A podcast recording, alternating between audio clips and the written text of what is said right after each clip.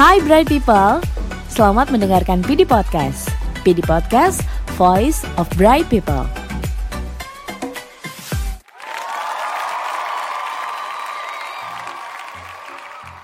Selamat pagi Bright People. Apa kabar hari ini? Semoga selalu dalam kondisi sehat dan bersemangat. Selamat datang kembali di PD Podcast segmen Tanya Om. Setiap minggunya, seperti biasa, Om akan menjawab segala kegundahan kalian seputar asuransi jiwa. Di setiap sesinya, Om akan membahas tiga pertanyaan terpilih yang masuk melalui Instagram PD underscore people development. So, silakan follow Instagramnya dan ajukan pertanyaan kalian melalui DM. Pertanyaan pertama tentang pilihan. Apakah membeli polis asuransi jiwa tradisional plus investasi reksadana atau membeli polis asuransi jiwa unit link. Untuk menjawab pertanyaan ini, mari kita bahas definisi dan manfaat dalam produk-produk yang disebutkan tadi. Yang pertama adalah polis asuransi jiwa tradisional yang digabungkan dengan investasi reksadana. Polis asuransi jiwa tradisional adalah sebuah produk asuransi jiwa tradisional yang murni proteksi. Sehingga premi yang dibayarkan bertujuan untuk membayar biaya-biaya proteksi yang diberikan oleh perusahaan asuransi jiwa. Sedangkan investasi pada reksadana adalah sekumpulan individu atau orang-orang yang mengumpulkan dananya kemudian dikelola oleh manajer investasi ditempatkan dalam elemen investasi yang sesuai dengan profil dan tujuan dari investasi nasabah dengan tujuan mendapatkan keuntungan dalam jangka waktu tertentu. Yang berikutnya adalah asuransi jiwa unit link. Adalah produk asuransi yang unik di mana ada perpaduan dari dua instrumen produk keuangan, yaitu produk asuransi jiwa dan investasi.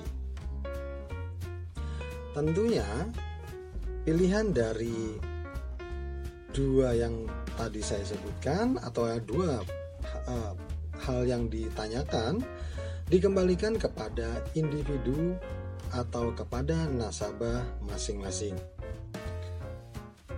Bahwasanya biaya-biaya pada produk asuransi jiwa unit link yang relatif lebih besar daripada biaya pada polis tradisional memang tidak terbantahkan.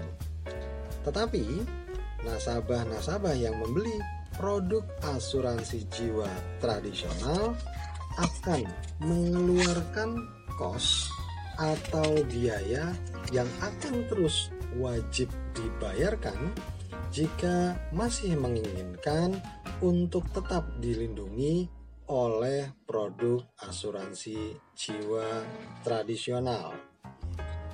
Berbeda dengan polis asuransi unit link yang nasabah bisa membayar premi dalam jangka waktu tertentu dan bisa menikmati salah satu fitur yaitu cuti premi. Bagaimana?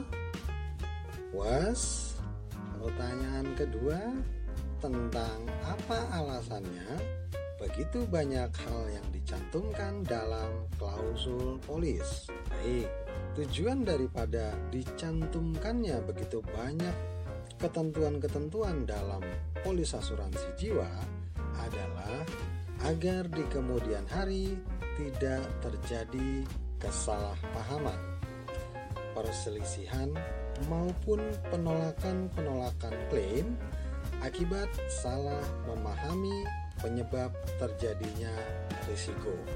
Maka dimuatlah ketentuan-ketentuan yang perlu dijelaskan secara detail. Sebagai tenaga penjual, sudah sepantasnya kita berkewajiban untuk menjelaskan bahwa klausul-klausul tersebut di bertujuan untuk dapat dijelaskan atau dibaca oleh nasabah sehingga nasabah memperoleh hak yang tercantum dalam asuransi jiwa. Jangan lupa juga dijelaskan kepada nasabah bahwa mereka bisa menikmati manfaat free look period atau masa mempelajari polis. Bagaimana? Puas? Pertanyaan ketiga adalah tentang apa sih yang dimaksud dengan reasuransi?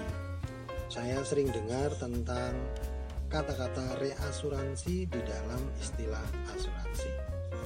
Baik, jadi reasuransi menurut definisi adalah salah satu atau istilah yang digunakan oleh perusahaan asuransi untuk melindungi perusahaan tersebut terhadap risiko asuransi dengan memanfaatkan jasa dari perusahaan asuransi lain.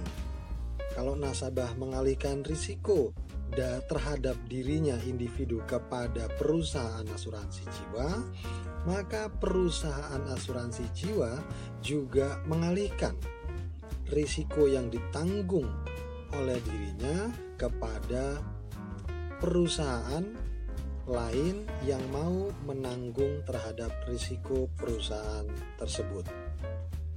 Pertanyaannya adalah mengapa perusahaan asuransi merasa perlu untuk melakukan reasuransi? Salah satu alasannya yaitu untuk membagi atau menyebar risiko. Karena merasa bahwa nilai asuransi suatu premi yang ditanggung oleh perusahaan asuransi lebih besar daripada nilai yang dapat ditanggungnya. Bagaimana? Puas? Nah, itu tadi tiga pertanyaan terpilih yang ditayangkan sesi kali ini di segmen Tanya Om. Kalian yang pertanyaannya ditayangkan di segmen Tanya Om berhak untuk mendapatkan poin tada. Kalian bisa cek poin tadanya di Real Action Tada. Bagi teman-teman yang belum mengirimkan pertanyaan, silakan tulis pertanyaan Anda via Instagram PD underscore people development via DM. Setiap sesinya ada tiga pertanyaan yang akan ditayangkan dan berhak untuk mendapatkan poin tada. Nantikan sesi tanya om selanjutnya. See you, bright people.